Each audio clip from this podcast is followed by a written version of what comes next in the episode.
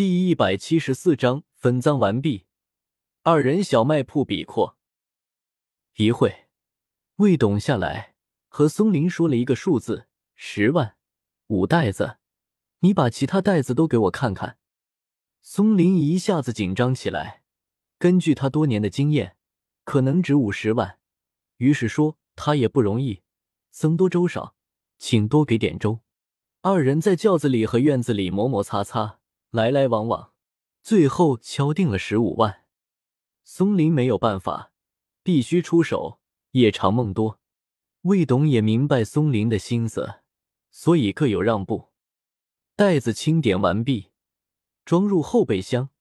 魏董从副驾驶的一个袋子里拿出一袋子钱，数了十五，打给了松林，说：“有空了去我那里喝茶，在县城的化肥厂旁边魏晋茶馆。”又不放心的对松林说：“这个墓不错，是不是还有货？如果有，你一定要找我。”松林没有直面回答有没有，而只是说：“一定会去你的茶馆坐坐的。”魏董说。不早了，我要回去了，再会。车子发动，掉头，消失在即将消失的夜幕里。松林抱着十五万块钱回到家里，依依爬了起来，倒是吓了松林一跳。松林道：“还没睡。”依依说：“我睡得着。”松林快速把钱扔进箱子里，锁了，来到窗前，抱住依依说。温情的说：“过一段时间，我们再去给婷婷看看病。”次日，松林算账，十五万该怎么分？方案一，其他人每人一万，剩下都是他的。方案二，自己拿一半，剩下的均分。方案三，自己最多，亮亮次之，根明次之，尹森次之，钟凯迎头。松林想了良久。他觉得这次和以前不一样，因为他还买了地图。规矩就是规矩。他喊来亮亮，拿出三万块钱给了亮亮。按照规矩，亮亮一般不会问卖了多少钱。松林倒是主动说：“原来最早的组织就剩下我们两个人了，其他人都不在了，所以我就忍不住多给了你一些。按照老规矩，其他人平分吧。”这钱不平分容易出事，所以需要你加紧嘴巴。亮亮说：“不相互问也是规矩，说过了啊。”松林道：“松林，尹森，我担心他们，这俩人都有小九九，以防万一，他俩问你，你告诉我。”亮亮说：“这你放心，你把他俩金额保持一致就可以了。我回去了。哦，对了。”多一句嘴，钟凯要分不？松林说要分，见者有份，这也是规矩啊。亮亮说他跑江南去了，临走还和我借钱。松林说我知道了。亮亮喜不自胜，抱着钱回家去了。回去躺在床上，开心跳跃，对着三达钱又亲又吻，自言自语道：“你就是最亲爱的，比我媳妇都亲。”丽丽突然进来，你他娘的不想活了？和谁打电话呢？根明和尹森、松林每人给了一万五，二人出来松林家，并没有说话，各自回家去了。根明回到家，其媳妇小琴问分了多少，根明把钱给了媳妇，小琴笑了，说没枉费这几个月，总算是看到回头钱了，又忍不住问。知不知道卖了多少钱？根明说不知道。小琴两眼一转，心生一计。根明道：“你别去惹是生非，给多少是多少。松林不会亏待，我信得过他这个人。”小琴道：“你懂个屁！在金钱没钱，人品就是个渣渣。这么大你白长了，浪费粮食和蔬菜，给世界加负担。”根明一向管不住自己的老婆。不但说不过，就是偶尔打架，也是被小琴饿虎扑食，无法招架，所以便不理会。从一万五里抽出两百块，给小琴看看，说：“我去买包好烟，买瓶好酒。”根明的老婆小琴为了打探松林卖了多少钱，这几天常常去约依依。小琴对依依说：“去我家打麻将吧。”依依不答。小琴说：“去我家聊聊天吧。”依依说：“要看婷婷。”小琴说：“带着婷婷一起，我家有苹果，大红的，是亲戚自己种的送来的，你也拿点回来尝尝。”依依不想去。婷婷听到大红苹果，不小心口水来了，于是便去了小琴家里。小琴使尽浑身解数，旁敲侧击，希望依依触类旁通，举一反三。然而，依依吃了两个苹果，并说。好吃，这是小琴第一次遭遇到顽强的狙击战，失败的一塌糊涂。他心情不佳，晚上报复根明，让根明洗碗筷、拿夜壶，才算好些。却说那天根明拿了两百块去买烟酒，到了小卖铺很远之处，看到尹森也在买烟酒。尹森模样嚣张，抬头挺胸，放荡不羁的笑声阵阵。甚至还左手拿东西，右手十分强硬的推一推小卖铺的格子窗户，说：“几块钱，别找了。”然后哼着歌曲，屁股一歪一歪，回家里去了。根明其实是准备和他打个招呼的，然后想说：“壮士能合影乎？”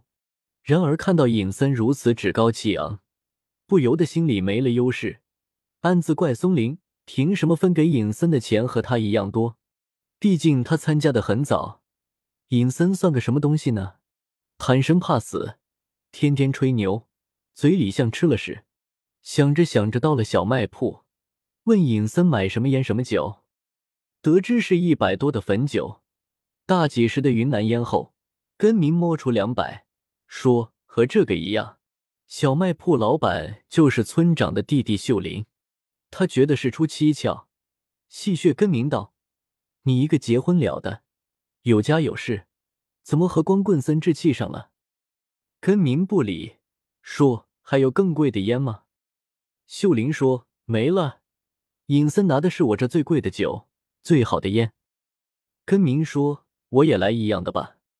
秀玲就去翻酒，翻了半天，说好像没那种酒了，能不能换一个？八十块的也不错。跟明拿了烟酒。给了两百块，秀玲在抽屉里扒拉找零，跟明说别，没说完，发现原本该找四十三块的秀玲手里好像只有两张十块的，便紧急刹车。秀玲说怎么了？根明说哦，没事。根明和尹森各自回家喝酒潇洒，松林则不一样，他对这次葛老木的行动虽然满意，但是有很多疑问。为什么不见葛老的棺材？他们沿着墓里认真看过了，好像并没有暗示。为什么上次狸猫惊吓走后没有再出现？他不在阁老墓，也不在满顿窑洞，去哪里了？为什么地图上的野兽不见了？无法解释，困扰他心，似乎一切都不能自圆其说。松林在家里拿出酒，就找几粒花生，慢慢饮着。想着这些事，却脑海里突然挣脱出来魏董的女儿。她那么优雅，那么美，那么袅娜。松林喝着酒，迷迷的想，边想边笑，不觉酒多口渴。家里又没人，便自己拿开水瓶去泡茶。然而手颤抖不已，加上迷离如梦，没长眼睛的开水突然离开小小的茶杯嘴，朝着他的裤裆倾泻下去了。开水冲了龙王庙，松林大亮亮骑摩托送他到明辉的诊所。明慧看了说：“还好，还能生二胎。”我在江南多待无益，便回老家。路上翻出女儿的照片，咧嘴微笑，天真可爱，萌萌如牙。我自己看着照片，自己也幸福的笑了。我第一次感受到家庭的幸福。可惜的是。并不圆满，应该阐述为割裂的家庭的一些幸福。想到这些，都会自责。如果不是因为我，我们三个现在是多么幸福的一家啊！自责有什么用？没有用的。我能做到的，可能就是抽空去看看女儿吧。不对，或许永远不去看她，让她知道没有我这样的爸爸。也不对，那该是如何的残忍！迷糊中，我回到老家，松林给我发微信，让我去他家一趟，我便去了他家。我刚进门，松林笑眯眯，右手把一叠早已经准备好、提前放在裤子兜里的钱拍到桌子上，平静的对我说：“你的。”我懵了，惊问什么钱？得知是五大袋子的分赃，我有些不好意思，毕竟。我没出什么力气，而且半途而走，去盗墓也是图了个热闹。突然好端端的开始分赃，我感觉自己已经是盗墓队的一部分了。而事实上，我从未如此详实的做这个准备。松林说：“不要客气，该是你的，一万块。”我嗫嚅道：“这我真没干嘛啊。”松林说了四个字：“献者有份。”我确实需要钱。但是不是一万，而是很多钱。松林嘴角里不经意露出的笑，让我看出了一些狡黠。我收了桌子上的钱，告别回家。出来松林家，去了亮亮家，点了三千块，给了亮亮。又看到亮亮的孩子，给了两百块。亮亮大声说：“不可！”几次推搡，还是拿了。他给我倒茶，喝了一口。问我这么快有钱了？我说松林给了我一万。亮亮说：“我说亮亮，我说实话，我感觉我被套路了。这样一来，我就是盗墓队的一员了。我刚才看到松林对我的笑，老觉得哪里不对。”亮亮说：“搞就搞呗，还被套路了，看你说的。只不过可惜了你这个大学生。”